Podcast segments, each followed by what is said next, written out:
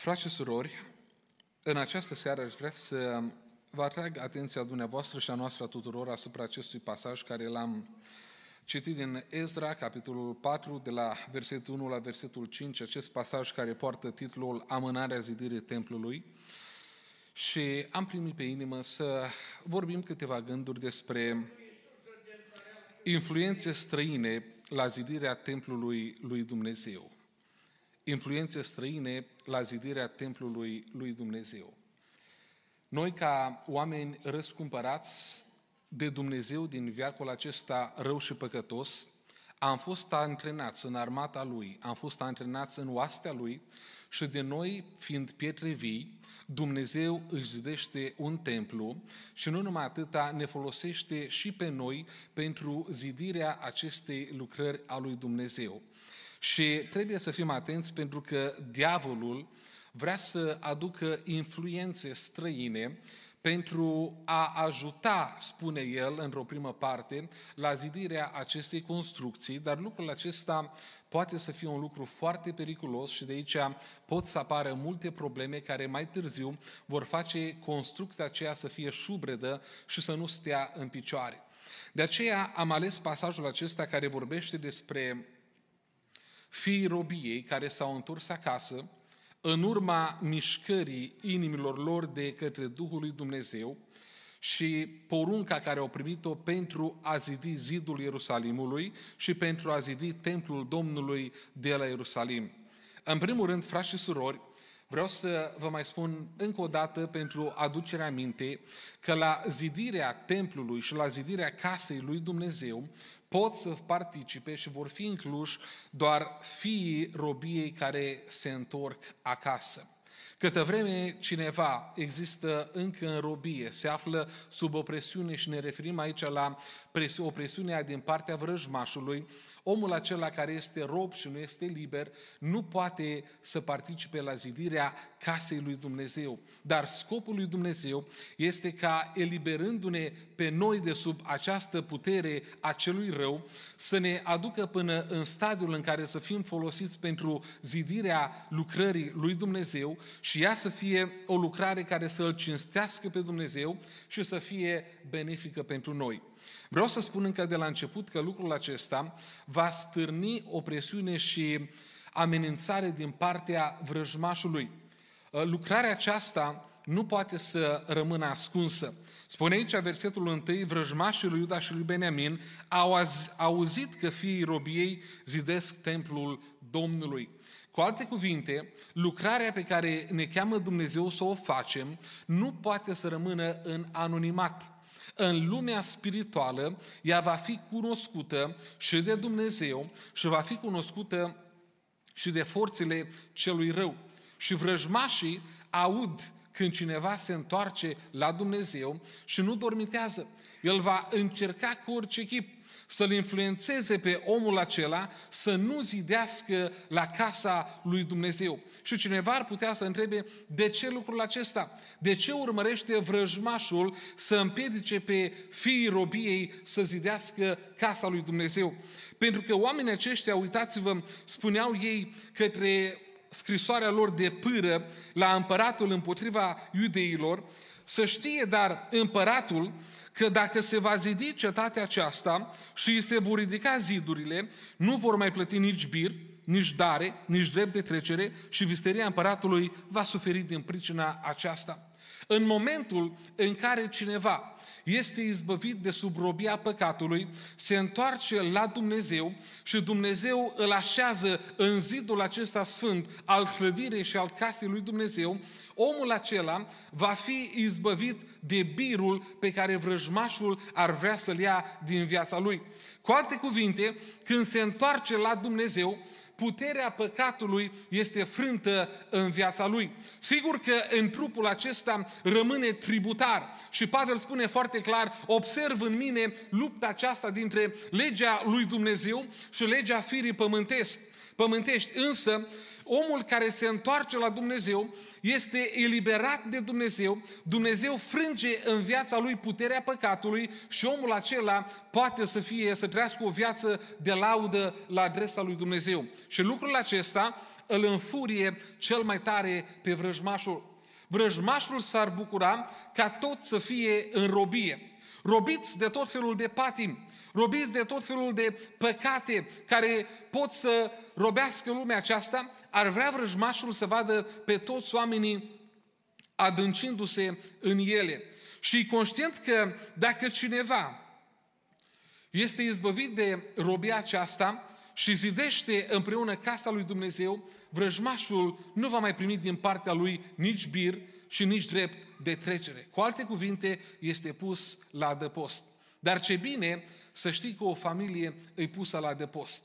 Acolo unde până acolo erau probleme, erau aproape poate de divorț, erau necazuri, erau atâtea lucruri grele, când cineva se întoarce la Dumnezeu, este pus la adăpost și vrăjmașul nu mai are niciun câștig din partea lui. E o stare binecuvântată. Și eu doresc din toată inima ca Dumnezeu să izbăvească pe toți fiii robiei și împreună să-i așeze în templul lui, în zidul lui și să zidească casa lui Dumnezeu. Dar, frați și surori, să nu uitați că chiar și după momentul convertirii noastre, întoarcerii noastre la Dumnezeu, să nu uitați că vrăjmașul nu ne va da pace, nu ne va lăsa în pace. Noi în momentul când am fost convertiți, Apoi, în momentul intrării în apa botezului, în care am depus legământ înaintea lui Dumnezeu, am mărturisit înaintea marturilor văzuți și nevăzuți, înaintea fraților și înaintea lumii spirituale, că noi aparținem lui Dumnezeu, noi am declarat război diavolului și forțelor întunericului și suntem ostași în armata lui Dumnezeu. Și lucrul acesta este cunoscut. De aceea, vrăjmașul își va înteți forțele să încerce să spulbere lucrarea lui Dumnezeu. De aceea, Biblia ne arată și fratele Oni vorbea foarte bine în sensul acesta că chemarea pe care o avem noi ne pune în felul acela și ne responsabilizează să nu neglijăm mântuirea lui Dumnezeu. Că cineva poate să intre în mântuire, dar poate să o neglijeze și apoi poate să cadă în apostazie. De aceea Apostolul Petru spune că în norod s-au ridicat mulți proroci mincinoși, cum și între voi vor fi mulți învățători mincinoși care s-au lepădat de stăpânul care i-a răscumpărat și vor învăța pe oameni tot felul de lucruri rele și stricăcioase. Iată că se poate ca cineva, înnoit de Dumnezeu, în urma luptei vrăjmașului, dacă nu rămâne ancorat în Dumnezeu, să fie depărtat de lucrarea lui Dumnezeu.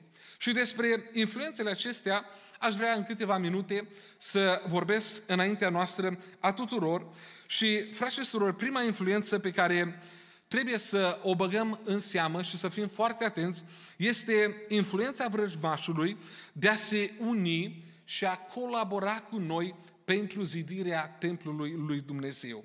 Spune aici așa, au venit la Zorobabel și la capii de familie și le-au zis, să zidim și noi cu voi Căci și noi chemăm ca și voi pe Dumnezeul vostru și aducem jertfe din vremea lui Esar Hadon, împăratul Asiriei, care ne-a dus aici. Prima influență pe care vrăjmașul o va manifesta împotriva poporului Dumnezeu pentru a sabota lucrarea lui Dumnezeu, va fi influența aceea de a se uni și a colabora pentru zidirea lucrării lui Dumnezeu. Dar oamenii aceștia au înțeles pericolul și Zorobabel și Iosa au spus lucrul acesta nu se poate întâmpla. Casa lui Dumnezeu o zidim noi și voi zidiți ale voastre. Eu văd în vremea aceasta o puternică influență și o dorință a lumii de afară înspre a inveda poporul lui Dumnezeu și a se uni împreună, că doar toți ne închinăm aceluiași Dumnezeu, spun ei, împreună să fim o forță care să zidim lucrarea lui Dumnezeu. Dar în spatele acestei influențe, frați și surori, se ascunde un pericol care poate să ajungă să ne coste grozav de mult cât noi nu ne dăm seama. Și ne trezim în urma acestor fuziuni care nu funcționează. Se prinde ca lutul de fier din vedenia lui Daniel că lucrarea lui Dumnezeu, la un moment dat, ajunge să înregistreze înfrângere după înfrângere și oamenii își pierd puterea. Și spune profetul Osea că Efraim a ajuns să-și piardă puterea pentru că s-a amestecat printre popoare, s-a unit cu ei și și-a unit, și-a, și-a, și-a stricat puterea. Niște străini, spune cuvântul Domnului, îi mănâncă puterea și el nu-și dă seama de lucrul acesta. Au venit oamenii aceștia și au făcut dorința aceasta, au făcut rugămintea aceasta să zidească împreună cu copiii lui Israel casa lui Dumnezeu. Și oamenii aceștia au spus, nu se poate lucrul acesta. De ce? Pentru că, frați și surori, la templul lui Dumnezeu, la lucrarea lui Dumnezeu, nu poate să pună o piatră vrăjmașul și o piatră poporul lui Dumnezeu. Nu se poate întâmpla lucrul acesta. Pentru că dacă se întâmplă aceasta, spune Domnul Isus, iată, vine stăpânitorul lumea acesteia, el vine la ce este a lui. Dacă există ceva care este a lui, el are acces acolo. De aceea Biserica lui Dumnezeu trebuie să fie în totalitate clădită doar din pietre vii răscumpărați al Domnului Isus. În fapte, capitolul 16, au venit la un moment dat înaintea lui Pavel și Sila, oamenii aceia cu acea slujnică care avea un duh de ghicire și începe să spună niște lucruri adevărate. Și spune în felul următor, versetul 16 la 18. Oamenii aceștia sunt robii lui Dumnezeu și ei vă vestesc calea mântuirii. Și o întreb, adevărat a grăit slujnica aceasta? Cu totul adevărat. Pavel și Sila erau robii lui Dumnezeu. Vesteau calea mântuirii. Dar observați că Pavel nu se lasă indus în eroare și nu acceptă împreună să lucreze la zidirea casei lui Dumnezeu. Putea să spună Pavel, ce fain, avem autentificare din partea și la slujnica aceasta, mâine facem împreună o întâlnire de rugăciune, împreună cu vrăjitoarea asta, împreună cu noi vom sluji împreună și vom lărgi împărăția lui Dumnezeu. Nu se poate lucrul acesta. Influența de afară pentru a zidi la poporul lui Dumnezeu nu trebuie să fie acceptată. Uh, care a fost, de fapt, problema cu oamenii aceștia care au venit la Zorobabel. Spune aici cuvântul lui Dumnezeu că ei făceau parte din multele popoare pe care le-a mutat Marele și Vestitul Osnapar și le-a așezat în cetatea Samariei și în celelalte locuri de dincolo de râu. Oamenii aceștia erau samariteni. Domnul Iisus când trimite pe acei 70 în lucrare, le spune printre altele să nu meargă pe calea păgânilor și pe calea samaritenilor. Dar de ce problema aceasta? Pentru că samaritenii aceștia aveau o închinare înaintea lui Dumnezeu, așa cum spuneau ei. Și noi aducem jertfe înaintea lui Dumnezeu, dar mai aveau o problemă de fond. Erau idolatri. Pe lângă închinarea către Dumnezeu, ei se închinau fiecare idolul lui. În 2 Împărați, capitolul 17, când citim istoria aceasta a ducerii în robie a regatului de nord, care avea capitala la Samaria, împăratul Asiriei care adopta regula aceasta, dezloca popoare dintr-un loc și le muta în altul pentru a le slăbi puterea patriotică și ele să nu se mai poată constitui niciodată ca niște popoare forțoase, împăratul acesta a dus oamenii din Samaria, oamenii din Israel și a dus în locul acela oameni din Babilon, din Ava, din Cut, din Sefarvaim și din alte locuri. Problema a fost că oamenii aceștia, venind în cetățile Samariei, au început să se închine fiecare Dumnezeului lui.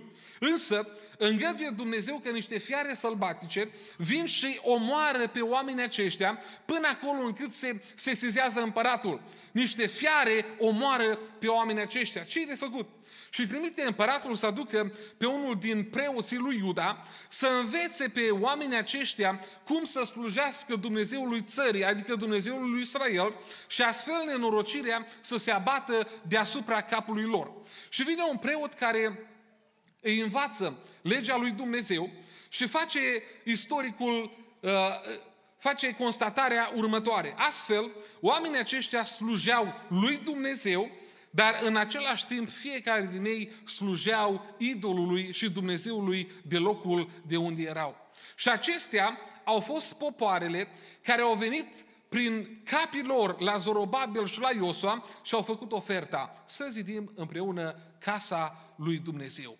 Și influența aceasta de unire și colaborare cu oameni care nu au fost după voia lui Dumnezeu n-a trebuit acceptată. Fraților, această influență ne paște și pe noi. Ne uităm afară, ne uităm într-o parte, ne uităm și într-alta și vedem feluri de manifestare ale oamenilor. Ba de cineva întreabă, frate, dar numai noi vom fi mântuiți? Alții nu vor fi mântuiți? Alții, uh, ce se va întâmpla cu ei? Frați și surori, lucrurile nu trebuie privite așa, că mântuirea până la urmă vine de la Dumnezeu.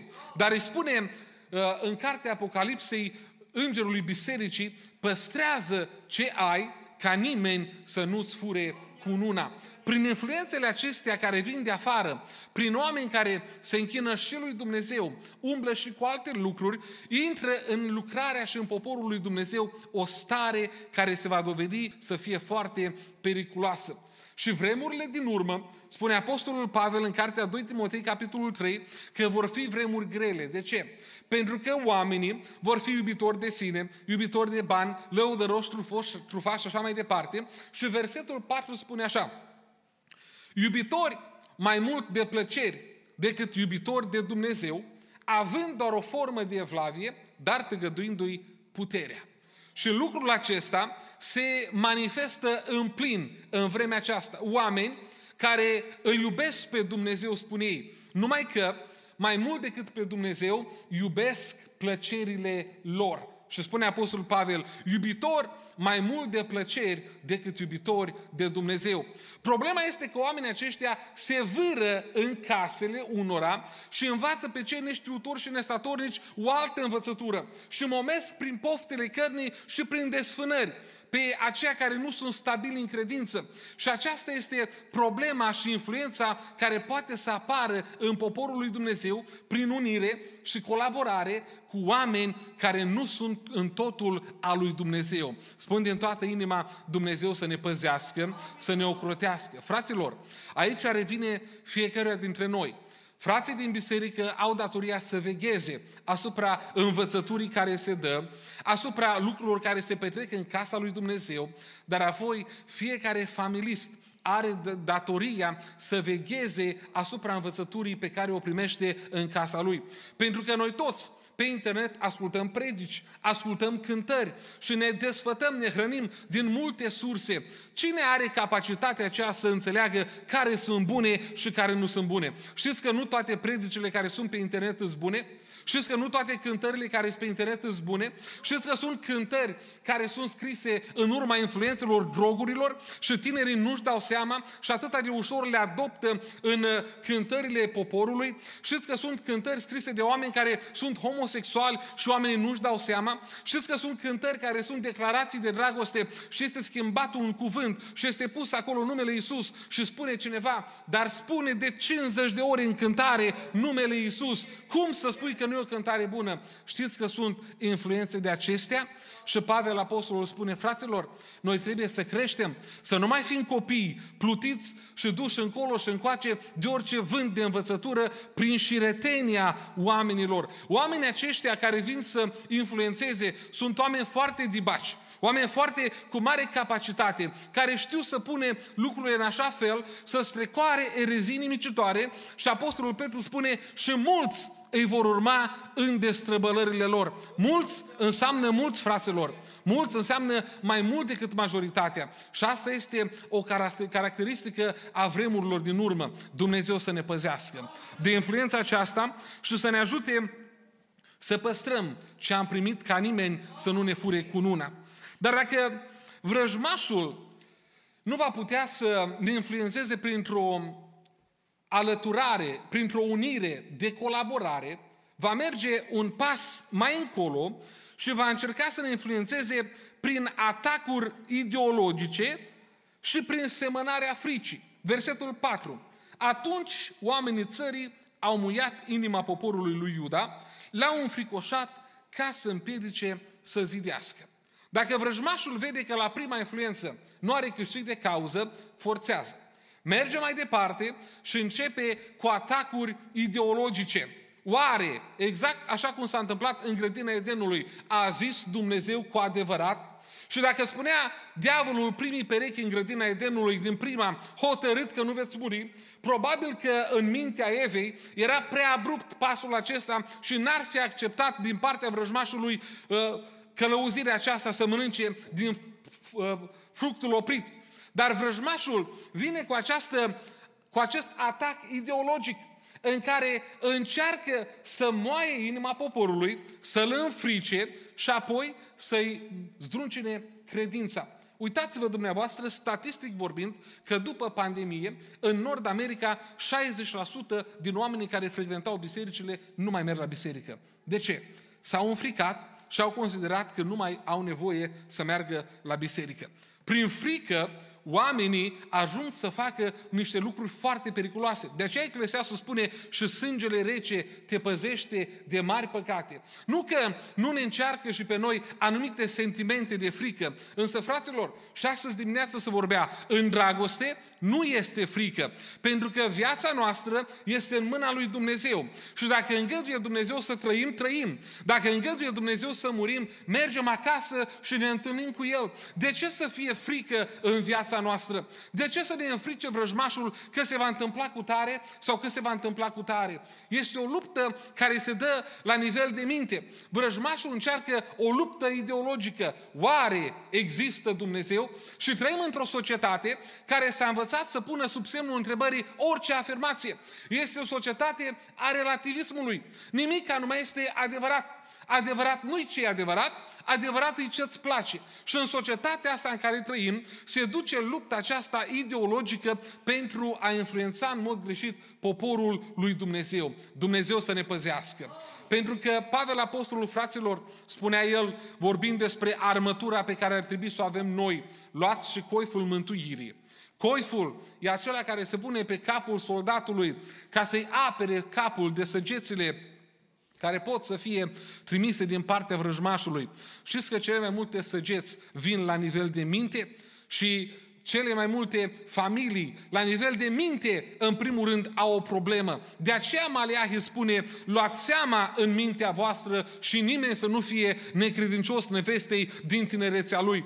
Pentru că dacă la nivel de minte se pierde lupta, după aia este o problemă, restul e procedură de timp. De aceea spune Pavel Apostolul că armele cu care ne luptăm noi nu sunt arme din firea pământească, ci sunt menite să sfărâme întăriturile și noi, spune Pavel, orice gând îl face în rob ascultării de Hristos. E o luptă la nivel ideologic. Și astăzi trăim într-o vreme în care totul se redefinește. Familia se redefinește, societatea se redefinește, închinarea adevărată vrea să se redefinească, cântarea vrea să se redefinească, vestirea cuvântului vrea să fie redefinită doar prin mesaje emoționale, prin care să ridici starea de spirit și niciodată să nu mai vorbești despre păcat și să chem pe oameni din păcat la Dumnezeu. Totul se vrea a se redefini. E o luptă ideologică să ne păzească bunul Dumnezeu de atacurile acestea și de influența vrăjmașului lui.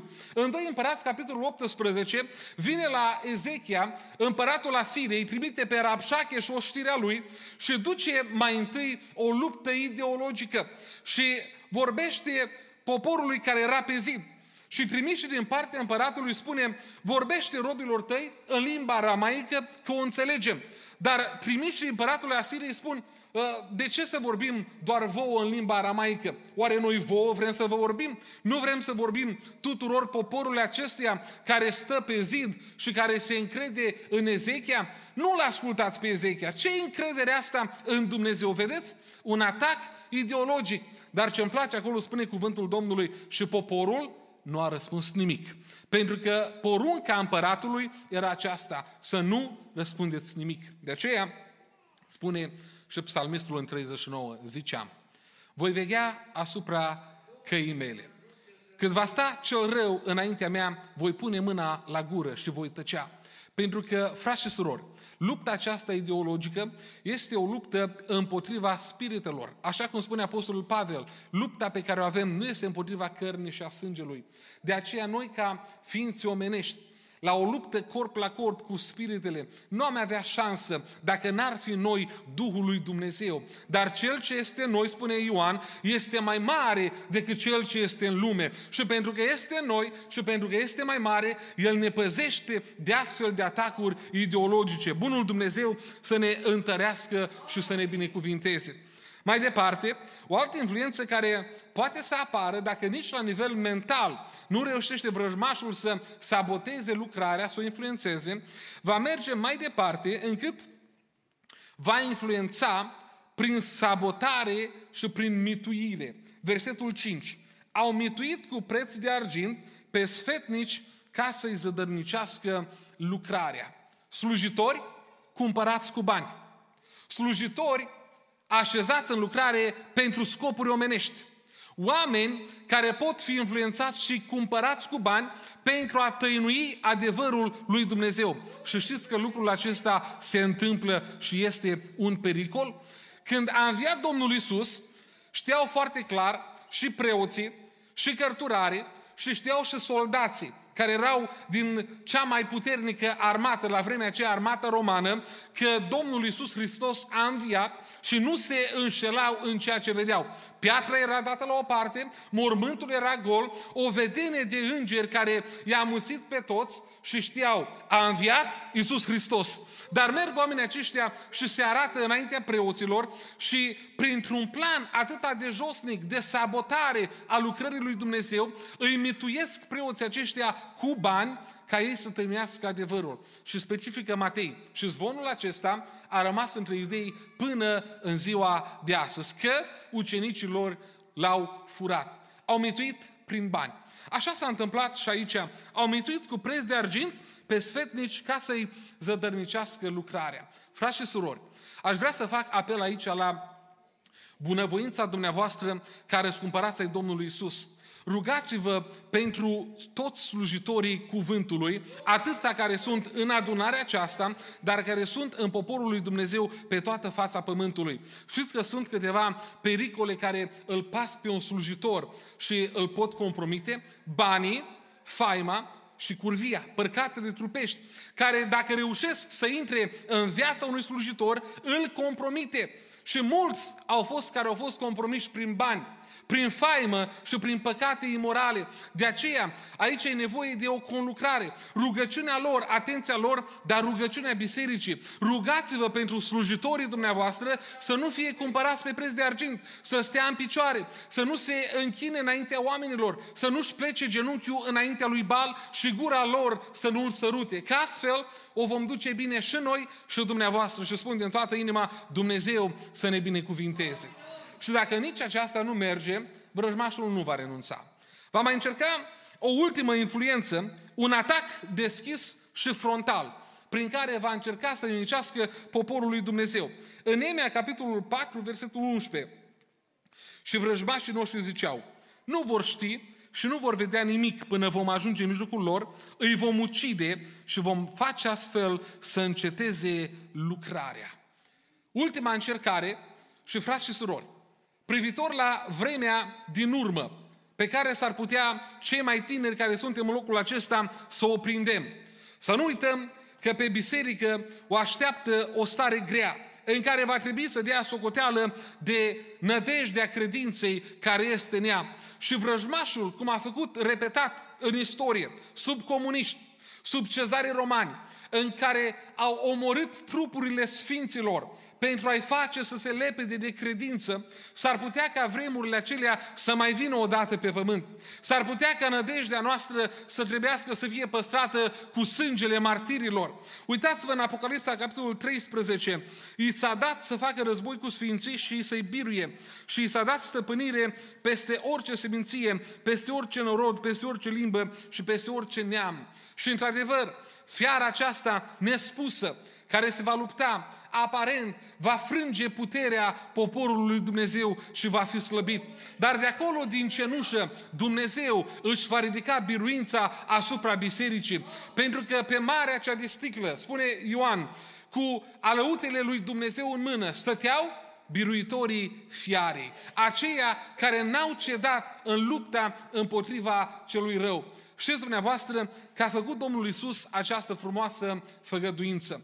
Când a spus în ținuturile cezarei lui Filip, cine spun oamenii că sunt eu? Și Petru, insuflat de Duhul Sfânt, spune, tu ești Hristosul Fiului Dumnezeu. Și Domnul Iisus spune așa, și pe declarația aceasta care ai făcut, îmi voi zidi biserica și porțile locuinței morților nu o vor putea birui. Biserica nu este fondată de un om.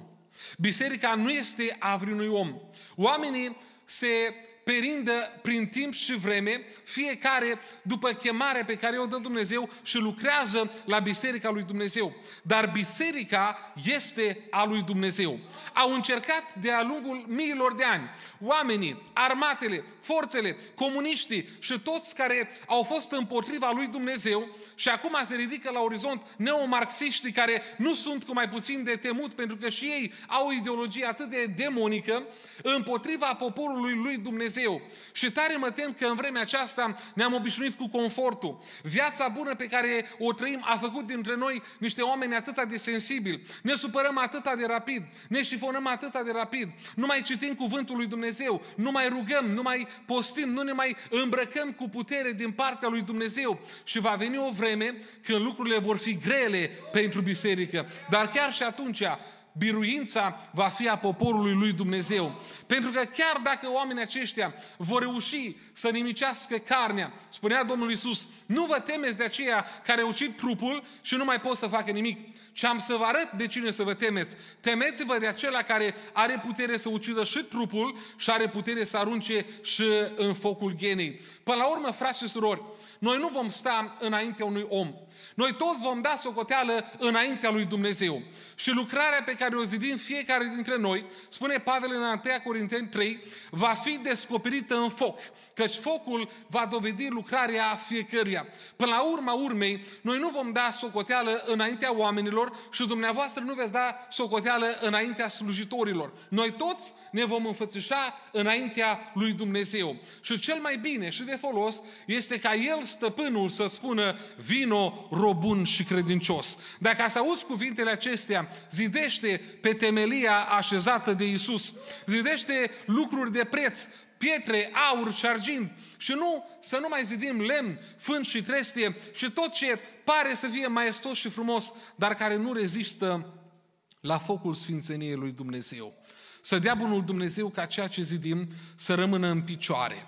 Să fie ferit de toate influențele din partea vrăjmașului și astfel în noul Ierusalim să fim și noi, să fim la bucurie eternă și nimeni din casele noastre, copii, soții, soți, părinți, nimeni să nu lipsească, ci tot să fie la marea sărbătoare. Amin.